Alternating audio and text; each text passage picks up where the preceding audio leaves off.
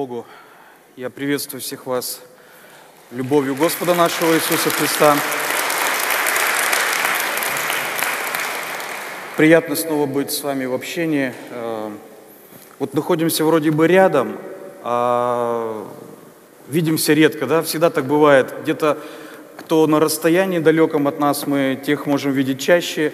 Э, думаем, а сюда всегда успеем то, что рядом, всегда думаешь близко.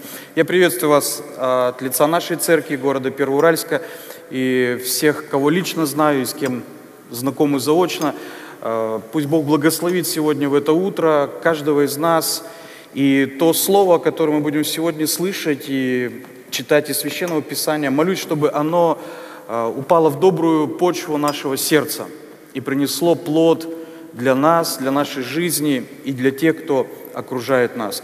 Ну, я думаю, особо представляться не стоит, да, так, зовут меня Николай, фамилия моя Судаков, запомнить поэтому легко, а, вот, и, ну, со многими мы уже давно знакомы и а, имели близкое общение. Также хотел передать привет от пастора Оскара, особенно для тех студентов а, миссионерской школы, которые были. Вот он в этот раз не смог быть у вас, хотя тоже он сейчас в России, э, в Первоуральске. Мы неделю назад я был у них э, в Голландии, мы имели хорошее служение, вместе прилетели сюда, но у него большие поездки сегодня, вот в Первоуральск, Краснотуринск, Ачит, Алапаевск, поэтому как-то, может, в следующий раз он сможет быть у вас и разделить с вами общение. Ну, просил передать приветы, благословения и надеяться, что вы продолжаете нести служение для проповеди Евангелия. Вот вижу некоторых студентов из МТЦ, пусть Бог благословит. Хорошо, а, я хотел бы поделиться сегодня словом. А, знаете, иногда думаешь, а, когда готовишься к проповеди, думаешь, вот, ну, церковь, верующие, кто-то, наверное, верующий уже лет 20, кто-то, может быть, меньше или больше. Все мы читаем Библию, и наверняка то, о чем мы слышим проповеди, места Писания, мы их уже не раз читали, перечитывали. Но апостол Петр написал такие слова. «Напоминанием возбуждаем чистый смысл». И, может быть, то, о чем мы будем сегодня с вами читать, места Писания, истории э, героев Ветхого или Нового Завета, мы о них слышали, мы их читали. Но я бы хотел, чтобы сегодня вот напоминания этих событий Священного Писания для каждого из нас стали вот этим чистым смыслом, возбудили чистый смысл к жизни, к изменению каких-то областей нашей жизни, переосмысливанию наших путей, которыми мы следуем сегодня за Господом. И для начала я хотел бы прочитать а, как бы вступлением а, несколько стихов из книги пророка Даниила, пятая глава. Это очень знакомые нам слова, а, наверняка мы не раз их видели в каких-то художественных произведениях, может быть, читали о них и размышляли над ними. Это в конце видения, которое было царю Валтасару, это рука, которая начертила на стене несколько слов, и он был в замешательстве вообще от этого видения и того, что он а, переживал в этот момент. И когда призвали Даниила, чтобы он, этот человек Божий, дал толкование этих слов, давайте послушаем, что Даниил ответил царю Валтасару в ответ на эти незнакомые ему слова. Вот значение слов – Даниил 5 глава, 26 стих. Вот значение слов «мене» – «исчислил Бог царство твое и положил конец ему». «Текел» – «ты взвешен на весах и найден очень легким». «Перес» – «разделено царство твое и дано медянам и персам». Ну, вы, наверное, скажете, какое это имеет отношение к нам сегодня? Мы же и не царство медиан, и не персов, и у нас царства-то нету, и не Валтасар я. Как ко мне относится это место Священного Писания? Друзья мои, я думаю, что все слово живо и действенно. И давайте мы вот прочитаем внимательно 27 стих. «Ты взвешен на весах и найден очень легким». История царя Валтасара, она была поразительна тем, что он, будучи сыном Новохудоносора, не вынес уроков из жизни своего отца. Его отец захватил Вавилон, его отец принес, э, захватил Иерусалим, и Вавилон принес сосуды Божьего храма. А, в какой-то момент своей жизни Новохудоносор понял, кто же на самом деле правит всей землей и кто настоящий царь. И мы знаем, после своего а, сумасшествия он обратился к Богу, и, по крайней мере, последние дни своей жизни, не знаем уж насколько, но он хотел познать Бога и стремился к Богу. Но его сын перенял вот тот первый опыт своего отца, пометуя о том, что власть у меня, я царь. И вот в момент какого-то своего возвеличивания он потребовал, чтобы принесли сосуды Дома Божьего на очередную пирушку, которую он устроил у себя во дворце. И вот надругаясь над этой святыней, надсмехаясь над Богом, который был Богом Израиля, он вдруг увидел это видение, которое в итоге стало окончанием его царствования, потому что в эту же ночь его царство было разрушено. Вот человек, который прожил свою жизнь, человек, который приготовил много для будущего, может быть, своего народа, как он думал, он приготовил. Человек, который а, был знаменитый, человек, который обладал властью и величием. Но в одно мгновение он лишается всего. Ты взвешен на весах и найден очень легким. Я бы хотел, чтобы эти слова мы сегодня перенесли через вот эти тысячелетия, что отделяют нас от, того, от этого события, перенесли сегодня для нас, в нашу жизнь. Ведь на самом деле и мы с вами проходим свое испытание перед Богом, и сегодня наша жизнь, она как бы на весах взвешивается перед Небесным Отцом. Насколько мы сегодня можем быть найдены тяжелыми или легкими перед Ним. В начале 20 века а, в Америке был один врач, а, который, исследуя вопросы жизни и смерти, он взвешивал людей перед смертью и непосредственно после смерти. И вынес такой анализ, что после смерти человек весит на 21 грамм меньше, чем он весил до смерти. И он сделал выводы, что вот таков вес души. Ну, не будем э, с ним спорить и дискутировать, но если даже мы на мгновение представим, что вот во всей массе человеческого тела – Душа, вот ну даже не тело, всей вообще массе человека, душа весит 21 грамм. Это же ничтожный вес. Его, да и заметить-то его очень трудно. Это вот нужно было человеку специально измерять на особых весах, которые измеряют до самого сотого грамма. Но я, когда прочитал эту историю, я подумал, дорогие, вот во всем нашем естестве человеческом, даже если мы представим, душа 21 грамм весит, она ничтожно мала, но она, эта душа, и представляет ту настоящую ценность, о которой мы должны позаботиться. Иисус сказал, а, Матфея 10 глава, мы читаем в 38 стихе следующие слова. «Кто не берет креста своего и не следует за мною, тот недостоин меня. Сберегший душу свою потеряет ее. Потерявший душу свою ради меня сбережет ее».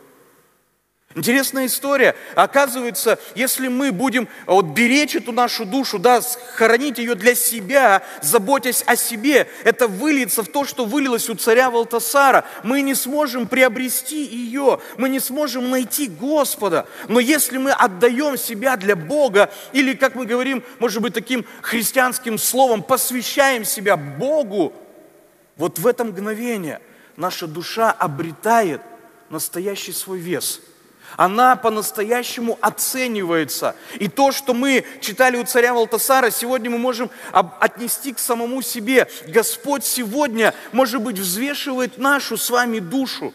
Он оценивает сегодня нашу с вами жизнь. Он оценивает не тело, он оценивает не красоту нашей одежды, не как мы приготовили сегодня себя, идя на это служение. Может быть, а, что-то там сделали, купили новую одежду, а, приготовили себя, чтобы вот тут перед людьми явить как себя, ну нормально, чтобы обратили внимание, не из сарая же я пришел. Но на самом деле Господь сегодня взирает не на внешнюю часть нашей жизни – он взирает сегодня и взвешивает эту самую маленькую часть вот из всей нашей массы душу. И вопрос, а к чему мы ее приготовили? Какую жертву мы готовы принести сегодня для Господа? Насколько мы готовы себя посвятить Ему, последуя за Ним. Может быть, мы приходим в церковь каждое воскресенье, может быть, мы ходим еще на какие-нибудь служения, но посвящаем ли мы себя Богу по-настоящему? Ведь на самом деле вот посвящение, оно не связано со словами. Говорят, что я посвящен Богу, его можно, э, это вот жизнь посвящения можно оценить только, когда я вижу реальный пример в жизни человека. Когда мы говорим о семье, о браке, мы говорим, муж посвящает себя жене, отдает жене, жена, жена мужу. Как мы можем практически это увидеть? Как они отдают друг, друг друга, друг другу. Недаром вот этот принцип брака, который а, провозгласил еще Адам и повторяет Христос, оставит человек отца своего и мать свою и прилепится к жене своей, и двое станут одной плотью. Апостол Павел, повторяя эти слова в послании Ефесянам 5 главе, говорит, после этих слов он говорит, я говорю тайну по отношению ко Христу и к церкви. То есть вот эта тайна прилепления между мужем и женой, она также может быть срав... А, в какой-то степени сравнима с нашим с вами вот уже церковным, как, как церкви, прилеплением к Господу. Насколько мы отпустили ту старую жизнь и посвятили себя новой – став одним целым с нашим Господом, соединяя себя с Ним, не на словах, не на видимых каких-то вещах, но истинно изнутри своего сердца, посвящая себя Ему. Мне, на самом деле, мне не всегда нравится, когда ну, а, разделяют такие понятия, как религия и вера. На самом деле, в принципе, это одно и то же, религия и вера. Но мы как-то свойственно нам думать, что религия это ну, что-то такое закостенелое, да, вот такое омертвелое. И если вот уже разделять религию и веру, то, наверное, самое первое, что мы должны помнить, религиозная жизнь требует внешнего посвящения – она требует внешних каких-то обрядов, внешних каких-то действий. И очень часто люди называют себя религиозными, потому что они приходят в церковь, совершают какие-то обряды, внешне стараются показать, что они принадлежат какой-то деноминации, конфессии или церкви, но внутри они не понимают, о чем идет речь. Они не понимают, что нужно делать. Внутри их жизнь, она не меняется. И временно, на какое-то мгновение, по праздникам, по каким-то еще событиям, они становятся христианами, вспоминают о своем христианстве. Но проходит время, возвращаясь к естественной жизни, они забывают о своей посвященности. Так вот, мы, говоря о вере, мы прежде всего, ну мы же гордимся, да, мы евангельские верующие, мы верующие, у нас вера – но, друзья мои, очень часто и у нас наша вера превращается вот эту в, а, в такую внешнюю религиозность, когда мы приходим в церковь, совершаем какие-то обряды, но также внутренне не посвящаем себя Богу, не несем внутри себя эту ответственность о том, что наша жизнь, она принадлежит Ему. Мы, мы принадлежим Ему. Сберегший душу свою потеряет ее, а потерявший душу свою ради меня, говорит Христос. Не ради временных наслаждений этого мира. Но Он говорит, ради меня тот сбережет ее. И кто не берет креста своего и не следует за мною, тот недостоин меня.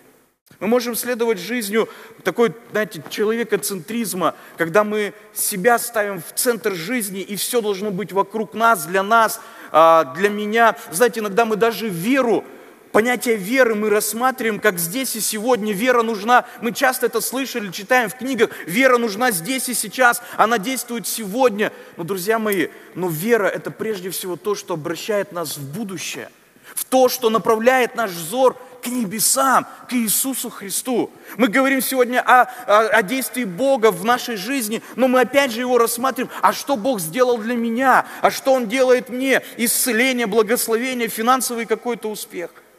Но, друзья мои, жизнь в Боге, это прежде всего Христос говорит, потерявший душу свою ради меня сбережет ее. Для кого мы сегодня живем? И кому посвящена наша жизнь? В первом послании к Коринфянам, в 10 главе, а, апостол Павел дважды говорит такую фразу, обращая Э, к событиям Ветхого Завета и описывая истории из Ветхого, из Ветхого Завета, он дважды в 10 главе говорит такую фразу. Все, что написано или происходило с ними, было написано для нас, достигших последнего времени. Вот образы Ветхого Завета, вот те истории, события, которые мы находим на страницах Ветхого Завета, часто просто пролистывая их, думая, а что же там может быть для меня сегодня в 21 веке, вы только представьте, сколько тысячелетий нас разделяет от тех людей. Что же там может быть для меня? Но апостол Павел говорит, это были образы.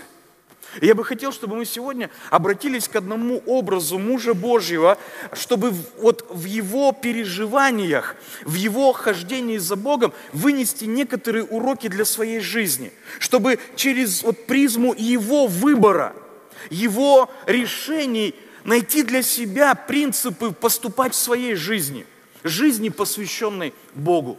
Я хочу поговорить сегодня о Моисее и об одном конкретном периоде в его жизни, когда он, уже получив а, откровение от Бога вывести израильский народ из Египта, пришел к фараону.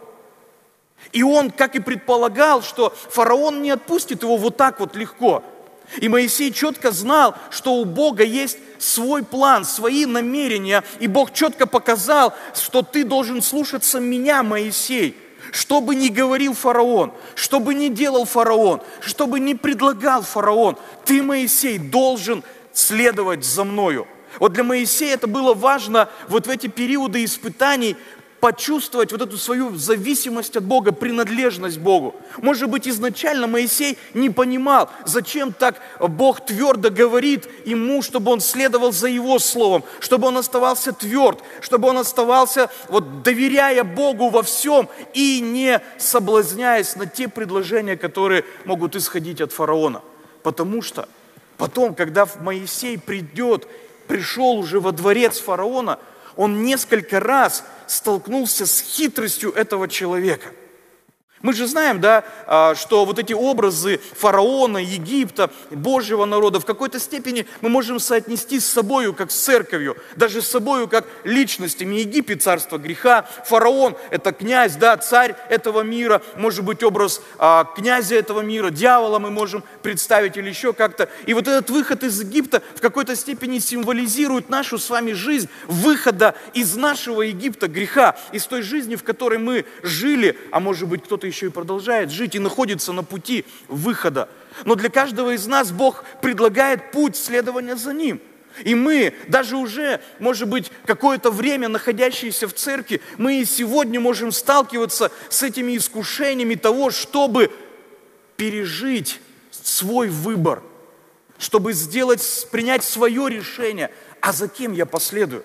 Иногда нам кажется, что посвящение – это вот вопрос, который относится для новообращенных. Вот молитву покаяния, вот первый год они жизни живут, они должны посвятить себя Богу, а я вот уже много-много лет в церкви, я уже давно Ему посвятил себя, и я принадлежу Ему. Друзья мои, но всякий раз, когда мы сталкиваемся с искушениями, и перед нами стоит выбор, какое решение мы примем, вот в это мгновение проверяется наше посвящение – Чье, зачем э, путем, по чьему пути мы пойдем? Чье решение будет для нас главным? Решение компромисса? Согласимся с этим миром? Согласимся со грехом? Или же мы ответим на Божий призыв, и несмотря ни на что, ни на то, что нам кажется вот это легко, вот это просто, мы все равно последуем за Богом, даже если это будет стоить нам лишений, трудностей и испытаний. И вот смотрите, Моисей приходит к фараону. Если вы внимательно читали книгу «Исход», восьмую главу, то вы, а, может быть, уже замечали, что фараон не всегда не был согласен с тем, чтобы Израиль не выходил из Египта. По крайней мере, трижды, трижды мы находим в книге «Исход», когда фараон говорит Моисею, собирайтесь, бери Израиль и иди. Трижды фараон как бы уже готов, и трижды Моисей, он отказывается выходить на условиях, которые предлагает фараон. Трижды Моисей сталкивается внутри себя и перед лицом израильского народа, потому что ему приходилось отвечать, ну как же, он же нас отпустил, почему мы не пошли? Но Моисей делает выбор – и этот выбор оказывается в, в прошедшем, ну уже потом мы там понимаем, знаем, что этот выбор был решающим и главным, но Моисей еще ничего не знал. Но он делает этот выбор, Потому что он смотрит на Господа. Потому что он знает, что то, что предлагает фараон, это не принесет к добру. Временно это принесет какое-то облегчение, но в перспективе это приведет к погибели. И я бы хотел, чтобы мы посмотрели вот на эти три испытания, через которые проходит Моисей. И мне кажется, это три испытания, которые мы также с вами проходим а, в своей жизни, и как церкви, и как лично индивидуумы перед нашим Господом Иисусом Христом. Давайте откроем книгу «Исход», восьмую главу, и мы прочитаем вот это первое испытание, которым сталкивается Моисей. Исход, восьмая глава, с 25 стиха. И призвал фараон Моисея и Аарона и сказал, пойдите, принесите жертву Богу вашему всей земле. Но Моисей сказал, нельзя этого сделать, ибо отвратительно для египтян жертвоприношение наше Господу, Богу нашему. Если мы отвратительную для египтян жертву станем приносить в глазах их, то не побьют ли они нас камнями? Мы пойдем в пустыню на три дня пути и принесем жертву Господу Богу нашему, как Он скажет. И сказал фараон, я отпущу вас принести жертву Господу Богу вашему в пустыне. Только не уходите далеко, помолитесь обо мне. Посмотрите, знаете, такое ощущение, э, Моисей потерял всякий страх. До этого он боится, до этого он испытывает какие-то, какой-то трепет, и вдруг ему предлагается идти, иди. Но прежде фараон говорит, принесите в этой земле. И Моисей набирается смелости и говорит, фараон, мы не можем здесь принести жертву, потому что она будет противна египтянам, и египтяне, они побьют нас камнями, они обратятся против нас. Мы должны пойти в пустыню и сделать так, как скажет Господь. Фараон посмотрел и подумал, ну хорошо, я отпущу вас. Не хотите здесь? Смотрите, он говорит, я отпускаю вас принести жертву Господу Богу вашему, 28 стих, идите в пустыню. Только – вот это самое главное слово в этом отрывке. Только не уходите далеко. Друзья мои, мы сегодня не, час, не, не, не раз, наверное, сталкивались в своей христианской жизни с такими явлениями, словами, когда мы ходим на собрания, кто-то уезжает на миссию в деревню, бросая работу – оставляя что-то здесь насиженное, какую-то зону комфорта, может быть, совершая какое-то, а, приносим какую-то жертву, пожертвование вот для этого здания. И родные, и близкие на нас смотрят и говорят, ну, ваша вера, она безумна, фанатична – ну, что на собрание ходить там каждое воскресенье, можно один раз в месяц ходить на праздники прийти. Зачем все бросать и уезжать на какую-то миссию? Ну ладно, в деревню, а есть ведь люди, которые оставляют страну, бросают в насиженное вот здесь свое какое-то состояние, уезжают в другие страны, в нищие, бедные страны, чтобы там начать служение Богу. Зачем такое безумие? Вы верьте в Бога, только далеко не уходите в своей вере. Зачем так глубоко себя отдавать? Знаете, такое слово, ну, оно немножко э, стало отрицательным, фанатизм, да? Оно же не нравится нам на самом деле. Вот оно говорит о какой-то, э, ну, о чем-то негативном, да, вот фанатик. Что, какой человек фанатик? Он безумно предан какой-то идее, или не так? Так. Друзья мои, но в какой-то степени мы не можем следовать за Христом, если не будем преданы Ему полностью всем своим сердцем. Я недавно э, исследовал такой вопрос. Вообще отношение христианина к Богу. Какое оно, наше отношение к Богу или его отношение к нам? Я заметил, что сегодня популярнее говорить о взаимоотношениях со Христом как дружеских отношениях. Мы очень любим, чтобы Христос был нашим другом. Многие верующие, они просто любят, знаете, в молитве «Господь мой папочка». Они так самозабвенно пытаются вот показать, что он, они так близки к Нему, Он папочка, Он так отец любящий, Он мой друг и так далее. Вы знаете, я смотрел Писание, и я заметил одну вещь. что прежде чем мы станем друзьями Богу, мы должны стать Его рабами. Что дружба с Богом, она начинается с того момента, когда мы понимаем, что мы Его рабы. И титул Господь, который мы читаем в Писании, в Новом Завете, относится к Иисусу Христу не раз и не два. Ученики, апостолы пишут нам, называя Его Господь, по-гречески «кюриас». Оказывается, Господь означало в то времена, очень конкретное значение имело. Оно означало человека, который владел рабами. Господом называли человека, у которого в доме были не слуги и не наемные работники, но Господом называли того человека, у которого в доме были рабы, он был рабовладельцем. И апостолы пишут о Христе и говорят, он рабовладелец. Представляете, когда вы называете Иисуса Господь, сегодня мы, ну, Господь и Господь, но в то время тогда это означало очень конкретно, он был рабовладельцем. Они и так жили в рабовладельческом обществе, они и так были рабами, и вдруг они приходят в церковь, и им говорят, у вас есть новый рабовладелец. Вы не просто освободились от одного, чтобы там не быть рабами, а Павел говорит, вы были рабами греха, а теперь говорит, по человеческому рассуждению, говорю, станьте рабами праведности. Как странно. Мы все хотим к свободе, мы мечтаем о свободе, и вдруг мы приходим к Богу, а нам говорят, снова стань рабом. Но, друзья мои, это другого свойства рабства. Это рабство, которое не несет вот то, а, ту трудность, да, ту, а, то иго, которое было там в рабстве греха, но это рабство, которое по-настоящему освобождает человеческое состояние, его душу, его дух, его тело и открывает ему надежду. И посмотрите, что было интересно. Я так быстро пролетаю над этим, а, потому что это одна другая тема глубокая, которую можно говорить рабы и Господь, мы и Христос. Но смотрите, была в Ветхом Завете одна вещь.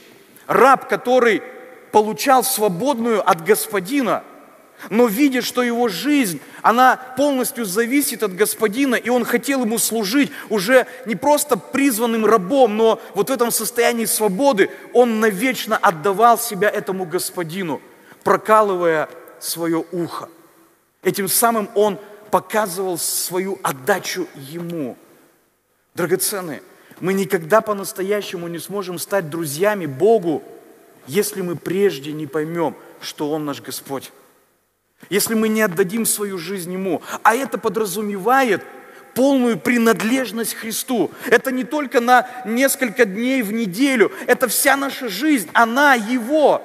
И мы Его, и Он в нас – вот с этого начинается посвящение. И когда мы сталкиваемся с искушениями, с которыми вот пережил здесь Моисей, когда мы слышим много раз в своей жизни, но верьте, но не так, не так вот безумно, не так сильно, не так много, чуть-чуть, немножко, недалеко.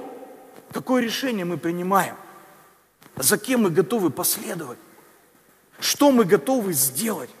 Смотрите, а, чуть позже в послании евреям а, мы читаем уже, а, прошли тысячелетия, история Моисея, она уже была переосмыслена не раз и не два в истории израильского народа. И вот в Новом Завете, в послании евреям, мы читаем такие слова. «Верою Моисей», с 24 стиха 11 главы, «Верою Моисей, придя в возраст, отказался называться сыном дочери фараоновой» и лучше захотел страдать с народом Божьим, нежели иметь временное греховное наслаждение. И поношение Христова почел большим для себя богатством, нежели египетские сокровища. Посмотрите, когда мы говорим о вере сегодня, очень часто нас пытаются убедить, что вера – это в большей степени что-то позитивное. Ты приобретаешь, когда у тебя есть вера. Но я читаю про Моисея, и вот только в этих стихах я 4-5 раз я встречаю отрицательное значение веры. Отказался, захотел страдать, почел, нежели, э, почел временное греховное наслаждение, э, да, нежели иметь временное греховное наслаждение. Три, поношение Христова почел большим для себя богатством.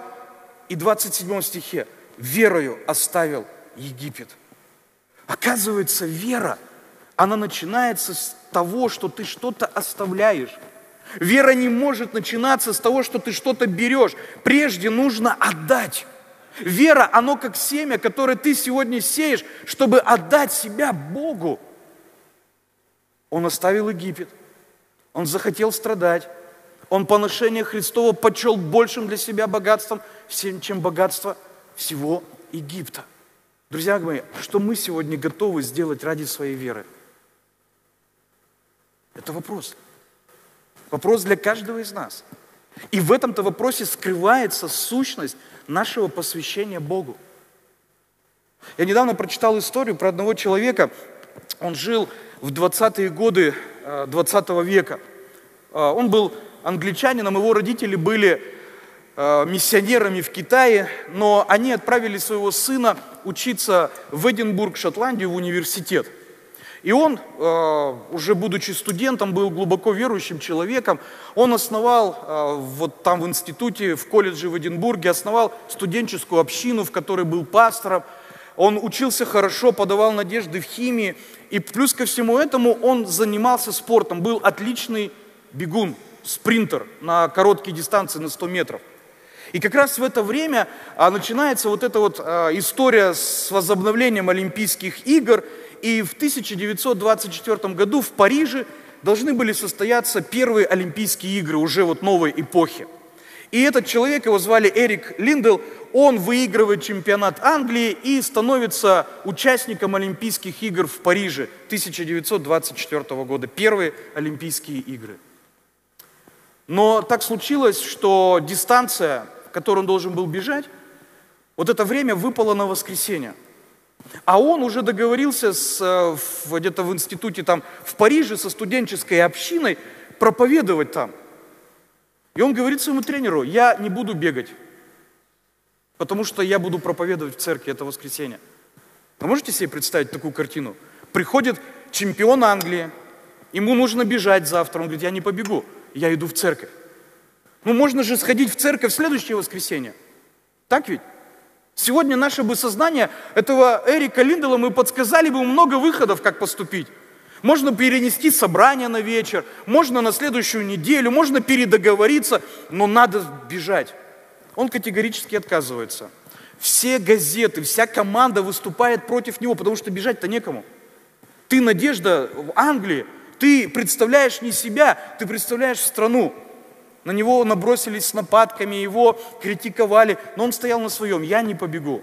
Там произвели замену, а, и вместо него должен был побежать человек, который бегал всегда 300-метровые дистанции, 100-метровые не бегал. И его поставили бежать вот за место этого, а Эрика Лидела поставили бежать на 300-метровую дистанцию. И что происходит? Он идет на собрание, проводит собрание, воскресенье забег, этот его сменщик выигрывает на 100 метровке, получает золото. Все уже, конечно, героя нового чествуют, про этого забыли, ну пробежит 300 метров и пробежит, человек никогда не бегал. И вот он выходит на дистанцию, встает, весь стадион ожидает забега, он встает на колени и молится. Прозвучал сигнал, выстрел там к забегу, он побежал, и он выиграл 300 метров. Знаете, как резко изменилась ситуация, он стал снова героем. 300 метров выиграл, мы, это наша надежда, вернулся в Англию героем. Все уже забыли, что он там отказывался, и все его э, нещадно злословили. Он возвращается в институт, он продолжает бегать, его пророчат э, на следующие Олимпийские игры, что он снова побежит. Но он заканчивает колледж, оставляет научную деятельность и оставляет спортивную карьеру – и уезжает в Китай, туда, где служили его родители. И он становится миссионером. Он начинает служить в детском доме, в котором служили его родители. Но это уже были 30-е годы, когда начинается Вторая мировая война, и ту территорию, на которой находился детский дом, захватывают японцы. Какое-то время, а, когда Англия была нейтральна, вот в этой войне, а, там середина да, 30-х годов, японцы не трогали иностранцев, они как-то могли еще работать, но когда началась Вторая мировая война, уже непосредственно 1939 год, э, и Англия объявила войну э, Японии, японцы забирают всех иностранцев, которые находились на оккупированной территории, и отправляют их в концлагерь.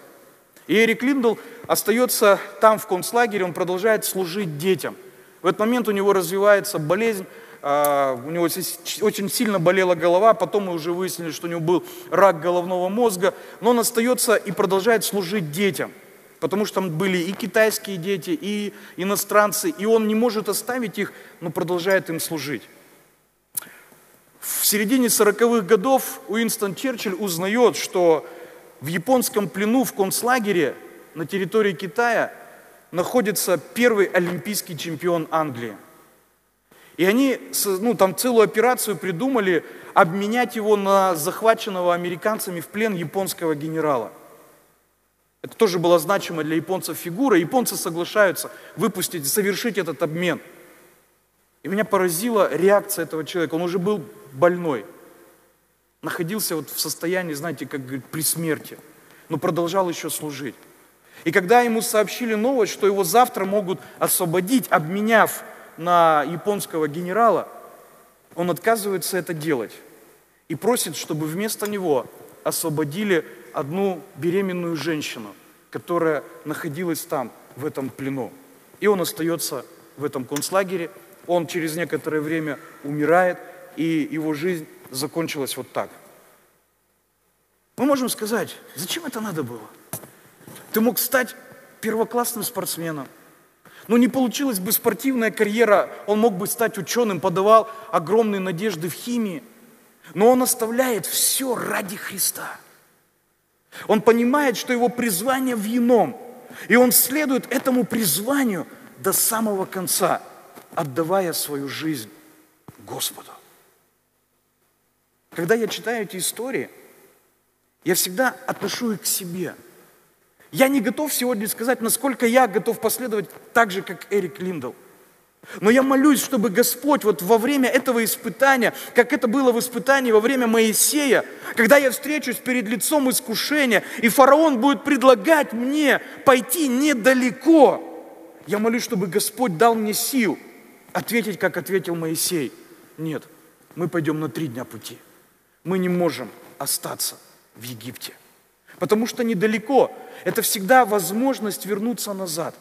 В послании евреям в этой же 11 главе есть потрясающие слова. Они мне настолько нравятся, я их постоянно помню и на всякий раз их цитирую, когда есть возможность. Когда апостол заканчивает, ну там где-то в середине описания жизни Авраама, он говорит следующие слова, как бы подводя такой промежуточный итог героям веры, говорит, все эти не получили обещанного в вере, но только лишь смотрели на воздаяние, которое грядет им, потому что они в сердце своем имели город, Отечество на небесах. И дальше апостол говорит, если бы они в своем сердце имели Отечество, из которого вышли, то они имели бы время и возвратиться туда. Но они носили в своих мыслях и в своем сердце Отечество небес. Они не смотрели назад, но они смотрели вперед на Отечество, которое приготовил им Бог. И это Отечество манило их, это Отечество звало их. И Писание говорит, и поэтому Бог называет себя их Богом. Для нас сегодня, христиан, очень часто то, что находится за нашей спиной, то, откуда мы вышли, манит нас больше и чаще, чем то, куда Господь призывает нас сегодня последовать. И здесь должны наступить какие-то перемены. Как они наступили вот перед Валтасаром, но это было уже трагический конец. Друзья мои, давайте не будем доводить до трагедии. Давайте сегодня, сейчас мы будем оценивать свою жизнь перед Богом. И если Он призывает нас последовать за Ним – будем следовать за Ним. Кто сбережет душу свою ради себя, тот потеряет ее. А кто потеряет ее ради меня, говорит Христос, тот сбережет ее. Но это было еще не все. Второй раз Моисей встречается э, с искушением, которое предлагает ему фараон. Исход 10 глава.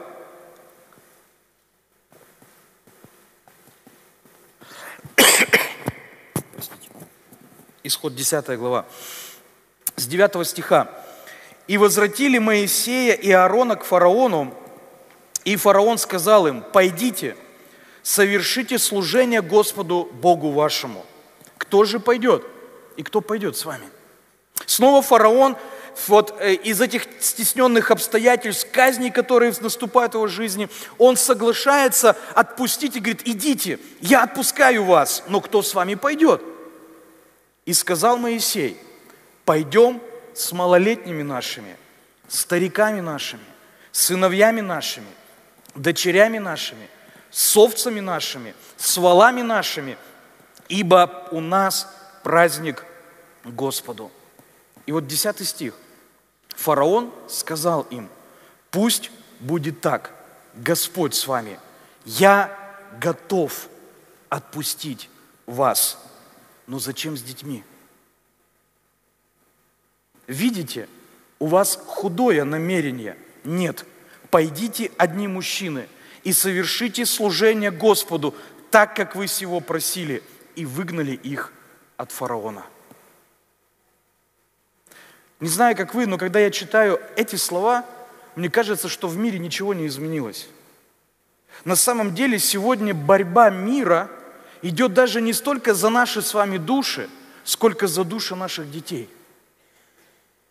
Если мир сегодня готов отпустить нас, взрослых, ну верьте, идите верьте как хотите, но вся индустрия мира – все развлечения, которые сегодня мы видим в мире, телевидение, социальные сети а, и так далее, и так далее, и так далее, они нацелены на одно – забрать наших детей – искушать наших детей, чтобы наши дети, они обращали внимание не на Бога, а чтобы они имели другие ценности в своей жизни. И вот вопрос сейчас для нас, родителей, взрослых, что мы делаем – Моисей понимал, что если одни мужчины пойдут в пустыню принести жертву Господу, у Израиля нет никакого будущего. И фараон прекрасно понимал, что если евреи выйдут в пустыню только одними мужчинами, со стариками пусть, да, но одни мужчины, а их женщины, их дети, они останутся в Египте, что произойдет с Израилем? Рано или поздно Израиль, как народ, как нация – они будут стерты с лица земли. И фараон, понимая это, говорит, я отпущу вас, но при одном условии. Вы пойдете туда без ваших детей, без ваших семей, только одни мужчины. Друзья мои, это вызов сегодня для нас – для нас как мужчин, отцов, для нас как матерей, что мы делаем с тем, куда идут сегодня наши дети, куда смотрят сегодня наши дети, куда обращается сегодня их взор, их чаяние, как сегодня мы допускаем это мирское искушение в их жизнь. Я думаю, что сегодня церковь должна встать на защиту своих детей – не только потому, что дети – это будущее нашей, на, наших церквей, а это и действительно будущее наших церквей. Но это еще и продолжение той миссии, которую Господь поручил церкви своей.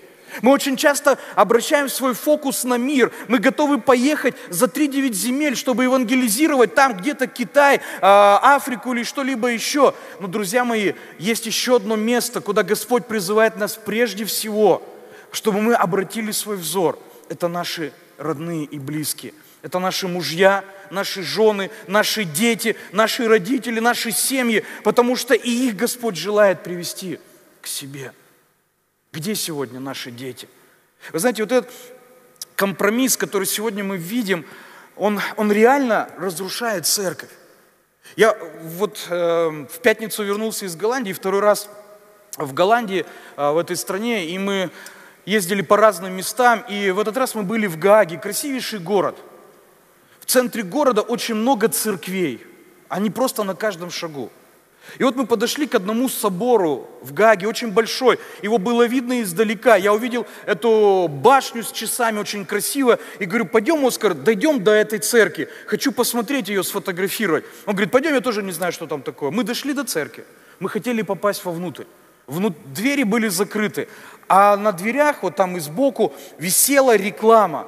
Было написано, что церковь закрыта, только вот памятник. Но в этой церкви вы можете снять зал, чтобы провести банкет, свадьбу, вечеринку. Там были фотографии, как накрывали столы в этих готических интерьерах, как звучит там этот орган, что вот живая органная музыка. Вы можете снять его для бракосочетания. И такой огромный собор, он просто огромный. И он банкетный зал. Потому что некому идти. Когда я был первый раз там, а, в Голландии, мы ехали с Оскаром, и тоже вот много церквей. Я говорю, Оскар, а что в этой церкви? Офисы. Оскар, а что в этой церкви? Концертный зал. А что в этой церкви? Не знаю, закрыто. И знаете, я на мгновение подумал, ну мы все же, о, Голландия, Европа, это вот она там, это они такие, вот они такие. Друзья мои, но это предупреждение для нас. Мы сегодня имеем здание, у вас красивое здание, мы построили молитвенный дом. Но я вот смотрю на наш молитвенный дом, и иногда мне кажется, а вот пройдет, ну, Христос, ну мало ли, сто лет еще пройдет. Мы не знаем, когда Он придет. А что через сто лет? Останется ли там церковь через сто лет? А не будет ли так, что кто-нибудь приедет на экскурсию, будет проезжать мимо вот наших церквей, молитвенных домов, и будет кого-то спрашивать, а что это за церковь? Концертный зал. А это что за церковь? А это уже офисы. И что уже нету этих церквей, потому что у этих церквей закончилось будущее. На чем? Оно закончилось на их детях оно закончилось на их потомков. Когда наступил компромисс, когда отдали вот просто так увлечением этого мира, ну, ну, ну что страшного, вот мы далеко не пойдем, не, зачем так сильно в Бога верить? Следующий фараон не отступает и говорит, ну хорошо, раз так, давайте я вам еще предложу, детей оставьте. Детей оставьте. Мы можем заботиться сегодня о наших детях, приобретая им какие-то вот человеческие богатства, заботясь об институтах, о школах, где они будут учиться, во что они будут одеты, как они будут жить. Друзья мои, это все хорошо. Но мне кажется, что одна из важных, один из важных моментов, о которых Господь предупреждает нас, чтобы мы посеяли в наших детей веру, бескомпромиссную веру, нелицемерную веру. Апостол Павел обращается к Тимофею. Вы знаете, этот человек, который вырос в верующей семье – и вот он обращается к нему а, и пишет о нем, вспоминая не богатство его матери и бабушки, не то, что он был каким-то хорошим человеком. Но во втором Тимофея, в первой главе, Павел пишет к Тимофею, приводя на память нелицемерную веру твою, которая прежде обитала в бабке твоей Лаиде и матери твоей Евнике. Уверен, что она и в тебе – и по сей причине напоминаю тебе возогревать дар Божий, который в тебе через мое рукоположение. Ибо дал нам Бог духа не боязни, но силы и любви и целомудрия. Друзья мои, посмотрите, сегодня это важно. Он, пере, он, он отмечает, Павел пишет, Тимофей, у тебя есть вот эта нелицемерная вера, которая прежде была у твоих родителей, мамы и бабушки. Я хочу обратить ваше внимание на эту ключевую фразу «нелицемерная вера». Друзья мои, вера, которую мы должны показать нашим детям, я обращаюсь к отцам, родителям, матерям, веру, которую мы должны показать нашим детям, она не должна быть лицемерной. Потому что если дети чувствуют лицемерие веры в нас, их вера никогда не будет сильной. Я несколько раз был в Америке, проповедовал в основном там в славянских церквях. Не в американских, в славянских церквях. И там, знаете, проблема, эти славянские церкви, они вопиют. У них проблема с детьми. Дети, они приходят в церковь, но в этой же церкви эти дети от передозировки наркотиков умирают в туалетах церковных. На стоянке, церковной стоянке происходит изнасилование и вызывают полицию.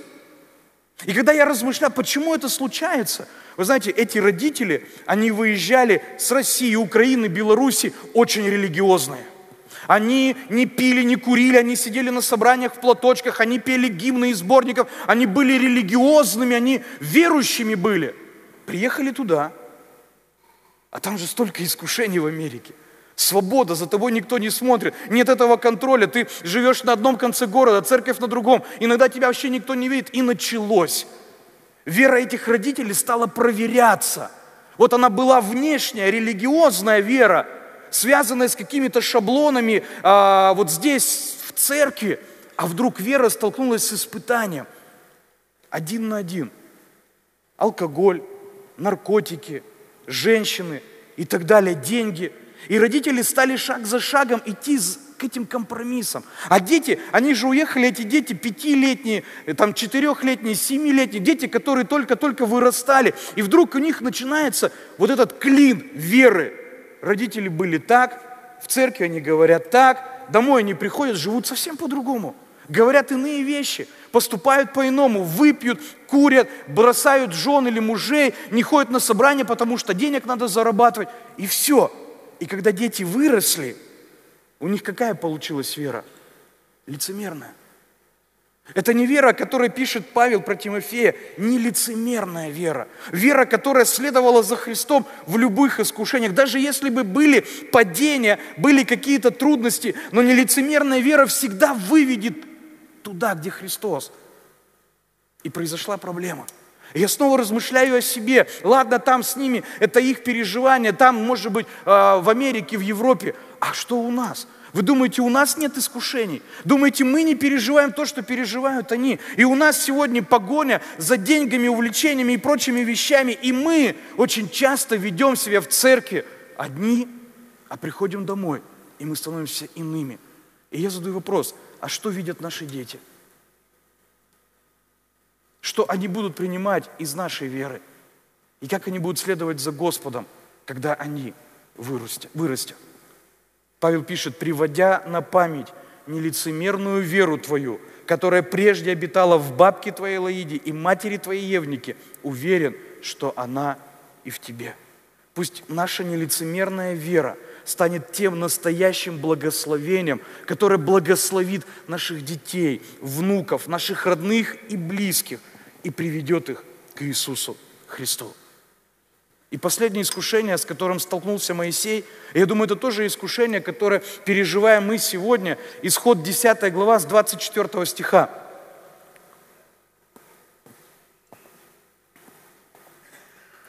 Фараон призвал Моисея и сказал, пойдите, совершите служение Господу, пусть только останется мелкий и крупный скот ваш – а дети ваши пусть идут с вами. Но Моисей сказал, дай также в руку наши жертвы и все сожжения, чтобы принести Господу Богу нашему. Пусть пойдут и стада наши с нами, не останется ни копыта. Ибо из них мы возьмем на жертву Господу Богу нашему. Но доколе не придем туда, мы не знаем, что принести в жертву Господу. И ожесточил Господь сердце фараона, и он не захотел отпустить их. Смотрите, новое искушение. И это также область жизни, которая была важна. Она была связана уже не с семьей, не личным каким-то внутренним посвящением, но это та же область жизни, которая требует нашей проверки перед Господом. Что было в то время мелкий и крупный скот? В принципе, это была та финансовая система, которой жил этот народ. Э, они расплачивались крупным и мелким скотом. Моисей четко говорит, что этот мелкий и крупный скот станет той жертвой, которую мы принесем Господу. Но если ты заберешь у нас это, что мы можем дать нашему Богу? Друзья, мои, друзья мои, вопрос нашей материальной жизни – это тоже вопрос нашего посвящения Богу. И это вопрос не только финансов, это вопрос и времени, и наших возможностей, и наших желаний, и наших устремлений. К чему мы стремимся, чего мы хотим. Иаков пишет в своем послании 4 главе, просите и не получаете, потому что просите не на добро, а для собственного вожделения. Друзья мои, может быть, мы, как христиане, должны переосмыслить свои ценности сегодня в этом мире и увидеть, что у Бога для нас есть другой путь.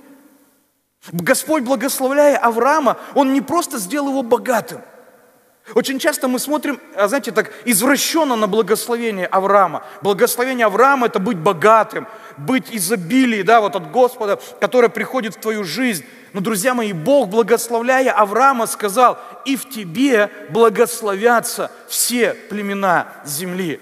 Бог четко сказал, Авраам, то, что я даю тебе, это не только для тебя, но это для всех людей, с кем ты будешь сталкиваться, и в будущем это для всех людей земли. То, что я дам тебе сына, это не только твое наследие, но это наследие многих других поколений, которые родятся после тебя. То, что ты сегодня веришь мне, и я называю эту веру праведностью, это не только для тебя, Авраам, но это праведность для веры всех людей, которые также будут верить мне, как верил ты. И то, что получил Авраам в итоге, оказалось не его, оно в итоге оказалось принадлежащим всем будущим поколениям и нам с вами, которые сегодня по вере также названы детьми Авраама. Друзья мои, а что сегодня мое? Вот то, что я заработал на работе, время, которое у меня есть, мое личное время, мое личное пространство, готов ли я его принести в жертву для Господа? Фараон очень хитрый. Он понимает и говорит, оставь это все здесь. Идите голыми, идите без всего, ничего не берите, вот идите как есть. Но Моисей понимает, что то, что они заработали, то, что у них есть, это благословение, которое нужно посвятить Богу. И если сегодня свою работу, свое время, свою жизнь, вот материальную эту часть жизни мы не посвящаем Богу, мы не можем говорить о полном посвящении Ему. Иисус говорит об этом очень четко, Матфея 6:21. «Ибо где сокровище ваше, там будет и сердце ваше».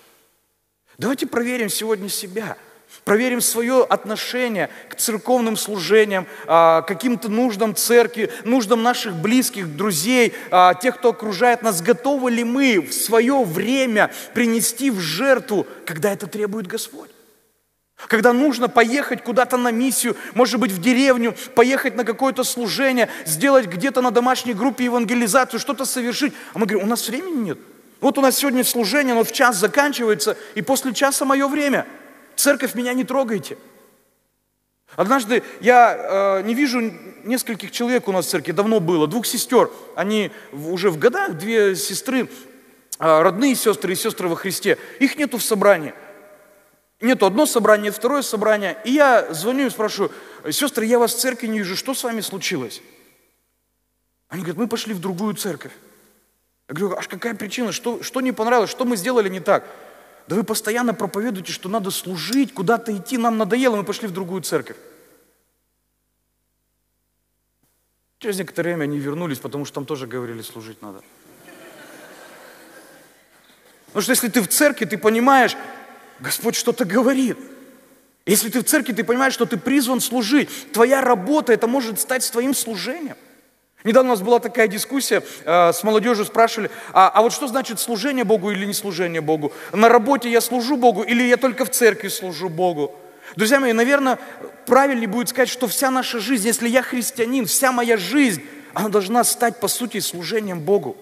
Моисей понимал, что вот этот скот, эти, этот крупный рогатый скот, эти овечки, эти барашки, не знаю, там эти курочки, все, что они взяли, это не просто его, оно тоже может служить Богу, потому что, когда они придут туда, в пустыню, они не знают, что скажет Бог. Что принести в жертву? Агнца, тельца, э, курочку, не знаю, там еще что-нибудь, золото все, которое есть. Что принести в жертву Богу? Мы не знаем, но мы берем все, потому что вся наша жизнь однажды может потребоваться Ему. Помните, в Луки, в Евангелии от Луки, 16 главе, есть история про этого человека, который э, собрал имение, свое, да, накопил, все схоронил, в житнице сложил и сел так в конце, посмотрел на все, говорит, душа моя, Ешь, пей и веселись. Ибо вот у тебя все есть. Вот все собрал, все накопил. И все вот туда, и детям все передам. И все вот хорошо будет. И вот такой я хороший. И вот душа моя наслаждается. И вдруг приговор. Ибо не знаешь, что в эту же ночь душа твоя будет забрана у тебя. Кому это все достанется? Мы живем в такое время, когда жизнь настолько скоротечна – Представляете, э, вот мы ехали, я помню, в детстве из Екатеринбурга, ну, из Перуральска, еще в тогдашний Свердловск, мы добирались час 15, час 30 на автобусе. Машин же мало было. Сегодня мы за 30 минут доезжаем до Екатеринбурга. Представляете, это во сколько раз расто... время скоротило. Расстояние осталось прежним, но время другое. Мы сегодня живем, когда вот эти скорости движения, и время пролетает незаметно. И апостол Павел еще тогда, 2000 лет назад, говорил, посмотрите, дни лукавы. А Моисей молился в 89-м псалме и говорил, Господи, научи нас так счислять дни наши, чтобы приобрести, приобрести сердце мудрое. Они жили в другое время. Оно было таким большим. Мы живем время, которое скоротечно – Но эти слова, как и тогда, так и сегодня, они теряют своей актуальности в том, что мы должны понимать свое время. Оно дано нам для того, чтобы мы могли прославить Господа чтобы мы могли послужить Ему, принести жертву Ему. И Моисей, понимая это, говорит, мы пойдем все, мы заберем все, и там мы принесем жертву нашему Богу. Фараон все равно отпустил их, но через некоторое время, исход 14 глава, это заключительное, мы будем молиться. Исход 14 глава, мы читаем с 13 стиха. Мы, народ стоял перед Черным морем, и сзади них шло это войско фараона, который грозился убить всех израильтян. Мы знаем, народ роптал, народ был недоволен – но вот слова, которые говорит Моисей, я хочу этими словами закончить сегодняшнюю проповедь, потому что в этих словах выразилась вся та надежда посвящения Богу. И в этом выражается наша надежда, пройдя свое испытание, пройдя свои искушения и выстояв в них, мы даже если встанем перед стеной Черного моря, у нас есть всегда надежда, Бог даровал нам победу. Мы никогда не проиграем, братья и сестры. Даже если мы проиграли, мы никогда не проиграем – Потому что победа, которую мы имеем, эту победу даровал нам Христос. И вот здесь Моисей говорит, 13 стих, но Моисей сказал народу, не бойтесь, стойте и увидите спасение Господня, которое Он соделает ныне вам. Ибо египтян, которых видите вы ныне, более не увидите вовеки. Господь будет бороться за вас, а вы будьте спокойны. Когда мы отдаем себя Богу, и мы следуем за Господом, друзья мои, мы никогда не проиграем, потому что Господь будет на нашей стороне. Даже если мы потерпим с мирской стороны поражения, даже если мы лишимся в материальной сфере чего-то, даже если мы будем иметь урон вот здесь нашего комфорта, и нам нужно будет сделать выбор, пойти за Богом, Моисей говорит, стойте прямо, стойте твердо, и вы увидите победу, которую дарует Господь. Я призываю сегодня каждого из нас стоять твердо в нашем посвящении Богу. Не отходите ни назад, ни куда-то еще дальше. Идите вперед, куда ведет вас Господь. Следуйте за Ним, твердо зная, что то убеждение, которое есть сегодня в вашем сердце, оно пройдет испытание. Но если вы останетесь твердыми, вы будете стоять тверды навеки. Ибо Господь будет бороться за вас, а вы оставайтесь спокойны. Давайте встанем сейчас.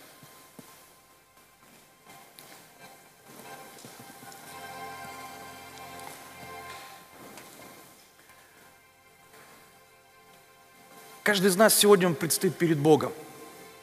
И наши сердца перед Ним, нашим Господом. Я не знаю каждого из вас лично. Тем более я не знаю то, что происходит в вашем сердце, потому что есть только один сердцеведец. Это наш Господь. Но сегодня мы стоим здесь в присутствии Его славы, Его Духа Святого. И Он посреди нас присутствует, пусть незримо, но присутствует в нашей вере и в нашем хождении за Ним. И, может быть, сегодня мы увидели себя в этих историях с Моисеем, и мы слышим этот голос фараона, который сегодня призывает нас не быть такими рьяными, не безумствовать ради Христа, не идти далеко в своей вере. Может быть, мы сегодня слышим это искушение – что не надо посвящать всю свою жизнь. Оставь что-то себе. Финансы, время, возможности. Ты еще успеешь, пусть кто-то другой служит, а ты, ты заботься о будущем. Может быть, сегодня проблемы в наших семьях, наши дети, из-за нашей, нашего лицемерия, может быть, нашего непосвящения. Они сегодня охладели перед Господом, но у нас есть возможность, как была эта возможность у израильского народа, стать сегодня перед Богом и услышать эти слова – Будьте тверды, стойте прямо. Господь будет бороться за вас. Давайте переживем это обновление нашего посвящения. Пусть Бог взвешивает наши сердца. Пусть Он оценивает нашу душу. А мы со своей стороны будем стараться, чтобы наполнить ее благословением от Него, посвящая себя Ему. Отец, мы молимся Тебе во имя Иисуса Христа в этот воскресный день на этом месте, в собрании святых Твоих, народа Твоего. Мы склоняемся перед Тобою, потому что Ты наш Бог. Мы здесь, потому что нуждаемся в Тебе. Нуждаемся не потому, что а, мы хотим, Господь, проявить какую-то внешнюю религиозность, но мы нуждаемся в Тебе, потому что Ты часть нашей жизни. Ты тот, в кого мы верим.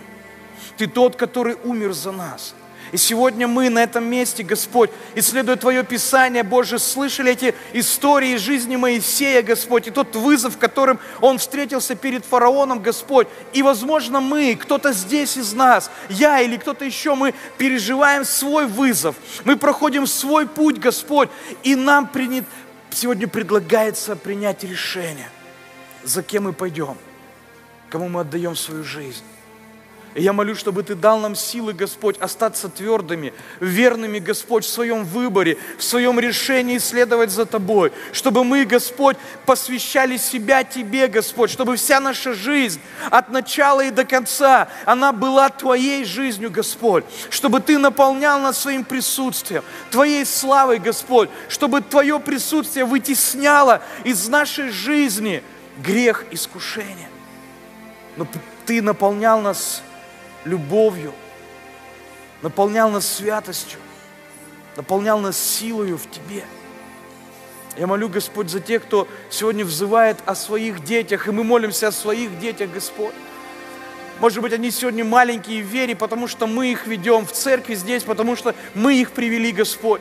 Но я молю, чтобы однажды, Господь, та нелицемерная вера, которая обитает в нас, она возродилась в них – возросла в них, Господь.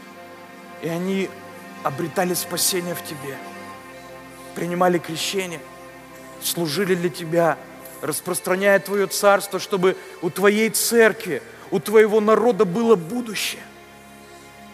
И мы не умерли в пустыне. Я молюсь, Господь, о нашей материальной жизни, финансах, работе, времени, которое мы имеем, Господь. Научи нас счислять наши дни так, чтобы мы обретали мудрость, Господь, служили для Тебя, Господь, прославляя имя Твое, понимая, что в любое время какая-то часть нашей жизни может быть потребована Тобою, Господь, чтобы мы отдали Тебе, Господь, финансы, поехали на миссию, Господь, служили для Тебя, распространяя Твое Царство, Твое присутствие. Господь, во имя Иисуса Христа, мы призываем Твое имя, молясь Тебе, Господь, чтобы Ты наполнял нас – наполнял славою Своей, наполнял Духом Твоим, Господь. Что мы оставались твердыми, зная, что та победа, которую Ты даровал нам, она всегда с нами. Ибо Ты победитель, ты победил смерть и ад. Ты победил, воскреснув из мертвых. И мы сегодня находимся, Боже, в этой славной победе Твоего воскресения, в этой славной победе Твоей силы, Боже, исполненные славы Твоей, молимся Тебе, прославляя Тебя, нашего Спасителя и Господа, ибо Ты достоин славы. Аллилуйя! Благослови наши церкви, Господь, чтобы мы стояли твердо, Господь, твердо, как христиане, Боже, неся это этот завет славы в мире, Господь, прославляя Тебя, возвеличивая Тебя, Господь, Бог и Царь наш. Ты всемогущий, Тебя прославляем. Аллилуйя, Аллилуйя. Слава, слава Тебе, Господь. Хвала и честь Тебе. Отец, мы молились Тебе во имя Иисуса Христа. Аминь.